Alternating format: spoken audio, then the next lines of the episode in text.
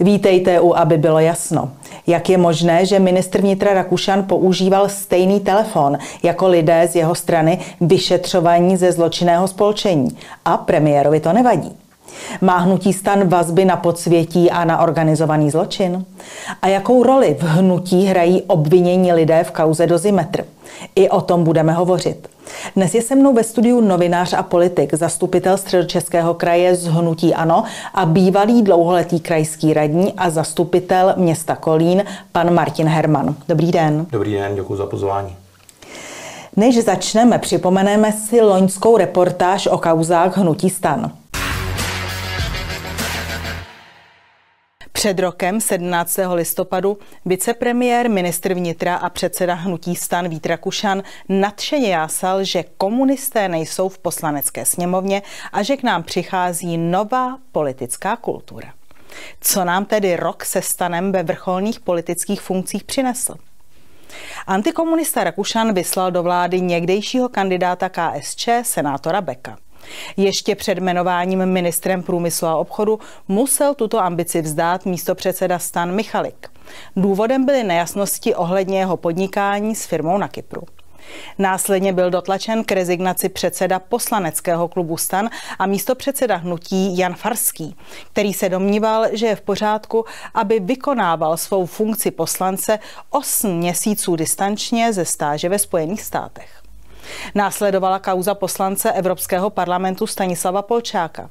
Ten požadoval téměř 8 milionů korun jako odměnu za zastupování obcí v kauze Vrbětice.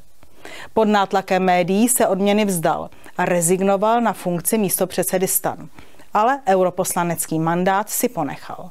Následně skončil ve vazbě náměstek primátora hlavního města Prahy za hnutí STAN Petr Hlubuček.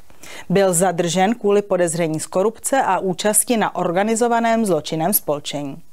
Ukázalo se, že hlavou této skupiny, obviněné z korupce a vyvádění majetku ze státních a veřejných institucí, byl zlínský podnikatel Michal Redl. Ten úzce spolupracoval s uprchlým zločincem Radovanem Krejčířem. Krejčíř byl v České republice odsouzen za řadu trestných činů a v jeho Africké republice si nyní odpykává 35letý trest odnětí svobody za pokus o vraždu, o únos a držení drog. S Michalem Redlem, který měl českými soudy sporně vydané papíry na hlavu, byl v kontaktu také místopředseda STAN a tehdejší ministr školství Petr Gazdík. Ten kvůli vazbám na Redla rezignoval. Následně ministr vnitra Rakušan jmenoval do čela vojenské rozvědky Petra Mlejnka. Ten na funkci po necelých 2 měsících také rezignoval. Ukázalo se, že jeho manželka vlastní firmu s odsouzeným policejním detektivem a sám Mlejnek byl v kontaktu s hlavou zločinného spolčení Michalem Redlem. V současné době předseda STAN Rakušan vyniká lhaním na sociálních sítích, označováním občanů za šmejdy, vytvořením týmu KRIT, který připravuje propagandistická hesla pro obhajovu politiky vlády a vyhrožováním občanům. To vyvrcholilo vyvěšením Putinova obličeje ve vaku na mrtvoli mezi vlajky Ukrajiny a České republiky na budovu ministerstva vnitra. Instalace měla být podle Rakušana výrazným vzkazem těm, komu se nelíbí politika vlády. A policie České republiky ji hlídala 24 hodin denně. Takže shrňme to. Za 12 měsíců jsme se toho o politicích hnutí STAN dozvěděli docela dost. Podivné obchody s Kyprem, pokus o dálkové poslancování z USA, konzultace s nesvéprávným kriminálníkem a vyhrožování občanům vlastní země. Já jen připomínám, že v hnutí STAN se toho moc nezměnilo. Stanislav Polčák je stále členem hnutí a europoslancem. Jan Farský byl po svém skandálu zvolen místopředsedou STAN a je ředitelem politického think tanku hnutí placeného z peněz daňových poplatníků. Petr Gazdík zůstává poslancem a u toho zvládá být zastupitelem Suché Lozy na Moravě a ředitelem gymnázia v Praze, kde zároveň stíhá učit zeměpis a být i třídním učitelem 5B. No a pan Rakušan je předsedou hnutí, vicepremiérem a ministrem. Pane Hermane, skandály hnutí STAN pokračují. Objevily se například informace o tom, že i Vít Rakušan měl šifrovaný telefon.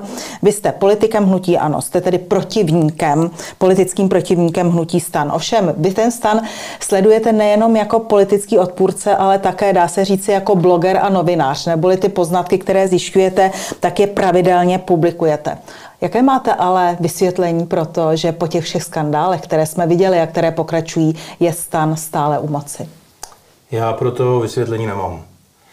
Pro mě je to stejně neuvěřitelné jako pro velkou část, myslím, obyvatel té naší republiky, protože dovoluju si předpokládat, že v každé jiné zemi Evropské unie by tohle stačilo nejen na odvolání ministra, ale prostě i na pád vlády. Ale u nás se to prostě neděje, u nás jsou věci, o kterých píší jenom někdo a ostatní prostě ignorují a to prostředí tady prostě takovéhle bohužel je. Předseda hnutí ANO, kterého jste i vy členem, pan Andrej Babiš, napsal premiérovi dopis, ve kterém požaduje odvolání ministra Rakušana z vedení ministerstva vnitra právě za to, že měl stejný šifrovaný telefon jako lidé, kteří jsou vyšetřováni v kauze Dozimetr, kde mělo jít o zločinné spiknutí. Ovšem za ministra vnitra se postavil jak premiér Fiala, tak prezident republiky. Čím si to vysvětlujete? Musím odpovědět úplně stejně, nedovedu si to vysvětlit, nedovedu si vysvětlit ani ten fakt, že Andrej Babiš vyzve k jednání pana premiéra a on prostě ho ignoruje, on na to prostě nereaguje, on si ani nevyslechne ty argumenty, které mu mají být předloženy. Bez znalosti toho, co mu vytýkají, tak prostě se za toho ministra vnitra postaví. To samé jde asi říct o panu prezidentovi. Když se podíváme pár let zpátky, tak například hejtmanka Středočeského kraje Jermanová byla velmi kritizována médii za to, že její manžel používal její služební auto. Ovšem nyní vidíme kauzy hnutí STAN a v médiích se toho až tak moc neděje. Takže jaký vy z toho máte dojem a čím si vysvětlujete takový, řekněme chladný nezájem? Nebo já nevím, jak bych to řekla jinak. To, co jste zmínila, tak je určitě zajímavá věc, protože já si dovoluju odhadnout, že pokud by paní Jermanová byla zmiňována v souvislosti s kauzou Dozimetr a byla do ní zapojena třeba jako paní hejtmanka Pecková, nebo bylo by zmiňováno, že je do ní zapojena jako paní hejtmanka Pecková, tak si nedovedu představit tu celonárodní hysterii, která by se proti ní jako zvedla, protože používání služebního auta bylo v rámci nějaké smlouvy, která prostě byla prostě zákonná, nebyl tam žádný rozpor se zákonem. Seznam Zprávy to tenkrát zvedli, OK, je to jejich právo a všechny deníky a všechny servy to převzali a točili to. Každý den jsme to viděli, každý den to byl prostě neuvěřitelný skandál, že pan Pokorný jezdil prostě tímhle autem. Teďka prostě jsme svědky kontaktů na organizovaný zločin a neděje se v podstatě nic, spíše o tom Praha IN a Deník N a ostatní prostě, jak jste řekla, chladný nezájem. Vy jste zveřejnil právě v souvislosti se STANem takového pavouka na svém blogu. My ho divákům samozřejmě ukážeme na obrazovce a dal jste mu název STAN, vazby na organizovaný zločin, historické vazby na podsvětí, příklady kontaktů vedení STAN na organizovaný zločin, příklady zapojení středočeských politiků, manažerů Dozimetr. Takže pojďme to rozebrat. Historické vazby na podsvětí. Co se pod tím podle vás skrývá? Já jsem si s tím dal opravdu práci a napřed chci říct nebo předeslat, tam není ani jedna nová informace. Já jsem akorát poskládal informace, které už byly zveřejněny. Řádně jsem to ozdrojoval a dal jsem je do souvislostí. A z toho mi vyšel ten pavouk, jak vy říkáte, a ty kořeny nebo ty prapočátky prostě musíme hledat už jako před 10-20 lety a skutečně tam hrají roli lidé, jako byl Krejčířův otec Lambert, jsou tam zmiňováni například pan Mrázek, pan Starka, pan Gottwald, fotbalový klub Drnovice, zmrzačování, Světkové a prostě to byly ty počátky, ze kterých se vykrystalizovala osoba pana Redla. A jakou roli v tom hraje bývalý ministr financí Ivan Kočárník, kterého tam také zmiňujete v tom tabulku? Tam jsem našel takovou zajímavou zmínku, že on byl spolužákem Lamberta Krejčíře a byl to právě Ivan Kočárník, který prosadil u LTO, lehkých topných olejů, zdanění tak, aby bylo výhodné pro obchodníky s LTO. Takže na to konto začali oni svoje daňové podvody, na to konto bohatli prostě tyhle lidé. Mm-hmm. Příklady kontaktu vedení STAN na organizovaný zločin. Kdo z vedení STAN se stýkal s jakými zločinci? No, tady ta část, tak tu jsem začal mapovat po té, co jsem si uvědomil, že v době, kdy jsem měl začít ten dozimetr, ta kauza dozimetr, tak vlastně předsedou STANu byl pan Vít Rakušan a jeho místopředsedy byli Stanislav Polčák, Petr Gazdík a Věslav Michalík. A všichni tři byli zmiňováni v těch odposleších policejních. O všech třech jsme se dozvěděli o jejich kontaktech s panem Redlem. A mně přišlo divné, že by o tomhle nevěděl jejich předseda. A takže jsem to takhle začal mapovat, takže z toho úplně jasně vyplývají vlastně kontakty na pana Redla od pana Gazdíka, ten s ním jezdil na dovolenou, že? Pan Polčák, Nemrách to samý, oba dva ze Zlína. No a když Zlín přestal stačit, tak se prostě tyhle podvody přesunuly do Prahy. A tam už krystalizoval ten dozimetr, protože ten známý ten odposlech, ta písnička, až přijdem do Prahy, můžeme v Praze krásným, jak to zpívali, tu parafrázi na skupinu Kabát. A tam si myslím, že do hry vstupoval pan Michalík. A vy říkáte, nebo jste připomenul tu písničku Můžeme v Praze krást. To znamená, že oni vytvářeli nějaká schémata, na základě kterých se jim dařilo vysávat peníze z veřejných institucí nebo obcházet daňové zákony, nebo jak krást? Já jsem o tom přesvědčen, že měli určité dané schéma a to spočívalo, nebo daný postup, a ten spočíval v tom, že si dosadí do důležitých míst firem státních nebo ze státní účastí svoje lidi a ty budou používat na vyvádění peněz z těchto firem. Takhle jsme to mohli, myslím, sledovat v té větvi dozimetru, která se týká dopravního podniku pražského. A nevím, jestli takhle podobně, myslím si, že takhle podobně je to i ve VZP a třetí větví je krajská správa údržba silnic Středočeského kraje, které se věnují nejvíc a tam to organizační schéma je v podstatě také to samé. A já jsem přesvědčený a ty odposlechy policejní mi dávají za pravdu, že na odladění v uvozovkách, takhle se to tam vyloženě píše, se podíl toho schématu KSUS se podílel pan Michalík a pravděpodobně i vy, paní Pecková, která je tam zmíněná tím jedním z obžalovaných panem Nemráhem. K těm dvěma jménům se ještě dostaneme, ale já zůstanu ještě u toho vašeho pavouka. Tady jsou hrozné věci. Jaroslav Bubla zmrzačený, Petr Šebesta zavražděn, Jakub Konečný zavražděn, Petr Polanský ochrana svědků. Co měli tito lidé nebo mají společného s hnutím STAN? Tyto lidé se myhli v podvodech, které jsou zmíněné a které měl na svědomí pan Krejčíř s panem Redlem. Na rozdíl od pana Redla, pan Krejčíř za ně byl odsouzený a pan Redl za známých okolností, kdy pravděpodobně prostě uplatil nějaké doktory, kteří mu vystavili v uvozovkách papíry na hlavu a stal se tak jako nesvéprávným a trestu se vyhnul, tak ten vyšel bez trestu. A ta souvislost s hnutím STAN a panem Redlem, ta už je prostě jasná, ale je pravda, že tyhle tragické osudy tam prostě za něma zůstaly. Zastavme se nyní u několika slavných a významných jmen. Jakou roli v hnutí STAN hrál a hraje Stanislav Polčák, v současné době europoslanec? Já si myslím, že to byl ten prapůvodní, společně s panem Gazdíkem, tak to byly prapůvodní přivaděči pana Redla do toho hnutí, protože oni se netajili svými kontakty na jeho otce, což byl významný zlínský podnikatel a ten se zase znal s otcem Radovana Krejčíře, ještě z dob socialismu. A pan Redl zbohatl mimo jiné na výherních automatech, co jsem se dočetl, a tu svou firmu nebo to své podnikání vlastně jednak částečně předal Michalu Redlovi, ale jednak ho uvedl do té společnosti. To znamená, on ho seznámil s Polčákem, on ho seznámil s Gazdíkem. A známá kauza, kdy právě, jak jsme se zastavili u toho jejich schématu, toho organizovaného zločinu, toho vyvádění peněz, tak Stanislav Polčák prokazatelně s Redlem konzultoval obsazení některých městských firem. Takže on mu posílal ten mail, Redl se k tomu vyjadřoval, oni mu pak mlželi, že to nebylo jemu, že to bylo jeho otci, který neměl mailovou schránku, no kdo nevěří, ať tam běží. A jakou roli hraje Petr Gazdík?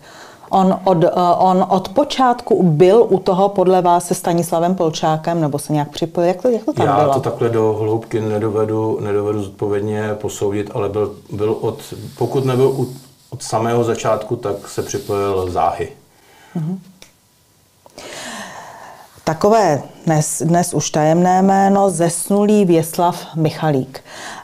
Pokud vím, tak on na vás podal žalobu za některé vaše výroky. Vy jste byl soudem očištěn.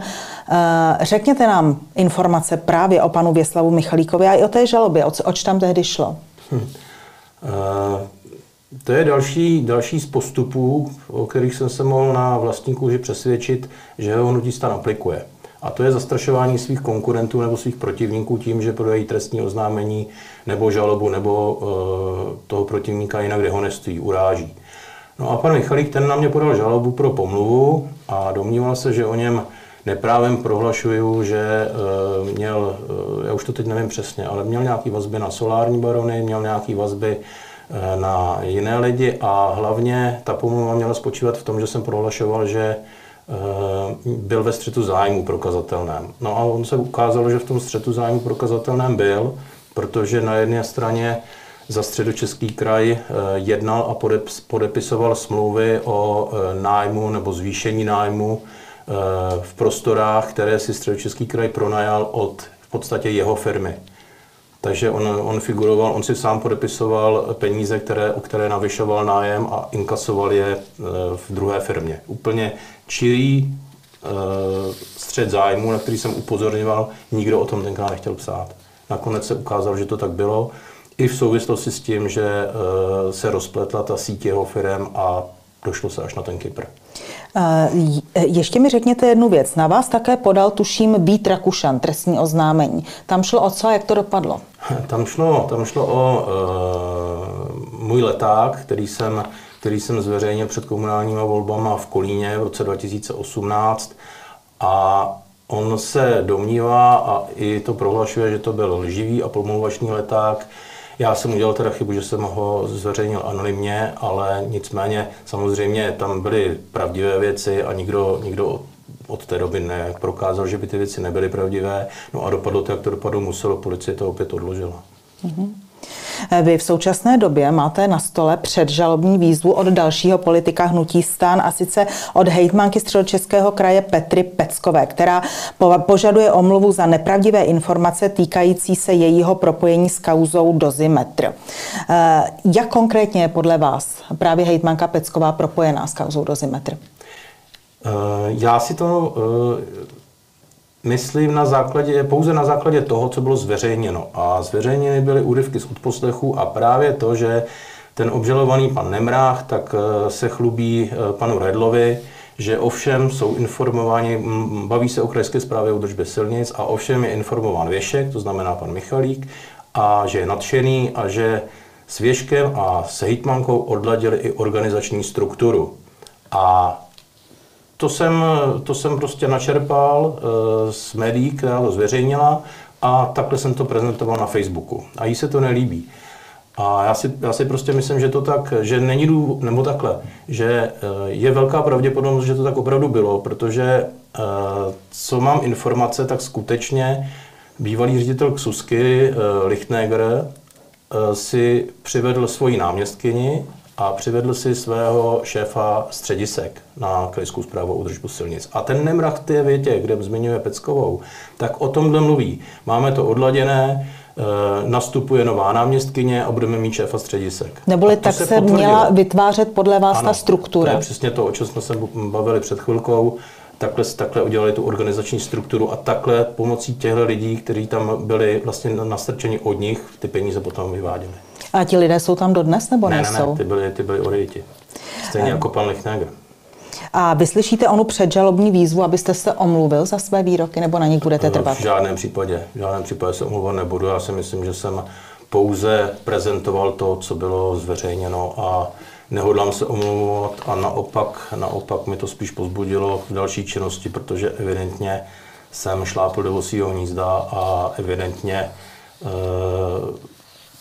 v tom prostě budu pokračovat. Pane Hermane, já opět zdůrazním, že vy jste politik za hnutí ANO, tedy politický protivník hnutí STAN. Řekněte mi, jak se díváte na současné postoje Pirátů? Protože Piráti kandidovali ve stejné koalici s hnutím STAN. Tuším, ta koalice trvá nějak nadále. A Piráti si vždycky, já nechci říct hráli, ale tvrdili, že jsou ti spravedliví, čestní a také jsou sticha. Nebo už se ozývají nějaké hlasy, že se Pirátům něco na hnutí STAN nelíbí? No, já řeknu svůj čistě osobní názor. Z mého pohledu to vypadá, jednak teda se skutečně začínají Piráti ozývat a ozývat opravdu jako ostře, když to tak řeknu, ale z mého pohledu se ty Piráti začaly dělit na ty, kteří s tím STANem problém nemají a spolupracují, a ty se soustředí z mého pohledu okolo pana Bartoše. A druhá frakce, nebo jak to říct, tak to je kolem pana Michálka a pana Ferenčíka, a ty prostě už tak nadšení nejsou z té spolupráce. A neskrývali to ani po volbách, protože tam došlo k takovému trošičku nefér jednání ze strany STAN, kteří skrytou kampaní, jak se teď možná ukazuje, si zajistili kroužkování a Piráty prostě přeskákali. A na to asi upozornil pan Michálek tím, že prostě do médií pustil informaci, že STAN svoji kampaň financoval možná z těch peněz, které jsou spojeny s kauzou Dozimetr, teda z peněz organizovaného zločinu. My jsme před natáčením našeho rozhovoru oslovili diváky. Řekli jsme jim, že budeme točit s člověkem, který se dlouhodobě zabývá hnutím STAN, a dorazily od nich zajímavé otázky, tak já teď některé položím. Paní Martina, propojenost organizovaného zločinu a STAN musela být policii známá již před volbami. Taková provázanost přeci nevznikne přes noc. Proč to policie neřešila dříve? Znamená to, že i policie byla nebo je ovládána organizovaným zločinem? Já si to nemyslím. Já si myslím, že policie skutečně ty informace musela mít už předem, ale v rámci toho, že to vyšetřování opravdu není jednoduché a není rozhodně jako na místě ho uspěchat, tak oni prostě na tom případu pracovali a ty informace zveřejnili, když je měli kompletní. Já tohle bych jako na policii naházal. Paní Alena Štěpánková, jak si vysvětlit, že hlavní tváří na kandidáce do Evropského parlamentu za hnutí STAN má být mimo pana Farského i paní Danuše Nerudová? Ta byla vyšetřována v kauze udělování rychlotitulu na Mendlově univerzitě. Stačilo její vyjádření, že byla hajný, který chytil pytláka. Já jen uvedu, že nevím o tom, že by Danuši Nerudovou v té souvislosti vyšetřovala policie, ale ta kauza se řešila. Takže co si o tom myslíte? Já o tom taky nevím, že ji vyšetřovala policie. A přijde mi to jednak směšné, že zrovna tyhle dva vedou tu kandidátku STANu, protože pan Farský, ten nevěděl svého času nic špatného na tom, že bude pobírat poslanecký plat a bude 3/4 roku v Americe, pokud by na to neupozornili cizí lidé, tak by tam skutečně odjel nebo odletěl a ty peníze by pobíral a poslancoval by z Ameriky, což je pro mě úplně nepředstavitelné. A k paní Nerudové tam zase musím zmínit ten dvojí metr. Kdyby se to stalo tohle někomu zpětého s hnutím ANO, tak tam vůbec si nepochybuju o tom, že by byl podrobený celostátnímu lynči mediálnímu. A za ní nejsou jenom tyhle rychlé tituly, které prostě byly popsány. Ale tam jsou prostě sporné i nějaké vybavení kanceláře, kdy za státní peníze ona si, co já vím, pořizoval nějaké sochy za řádově 100 000. Lampu s koněm, ano, máte prostě pravdu. Tyhle věci, které jsou naprosto skandální a naprosto nepochopitelné, a přesto STAN ji dá do čela své kandidátky, což signalizuje i něco o tom hnutí, ale taky to signalizuje i něco o personálním vyprázdněnosti toho hnutí, protože s nima už opravdu nikdo solidní asi nechce nic společného. Paní Ajna Sedláčková, byla zveřejněna fotografie Hlubučka s nynější hradní kancléřkou. Foto je staršího data. Víte vy něco o takovém propojení? Ne, ne, tam musím říct, že já jsem do téhle větve, já jsem se skutečně věnoval tomu napojení, to schéma, to je prostě, není zdaleka kompletní, protože kdyby mělo být kompletní, tak mi na to nestačí prostě ani velká zeď. A já jsem se věnoval spíše tomu vztahu se Středočeským krajem, kde jsem zastupitel a který mě zajímá jako enormně.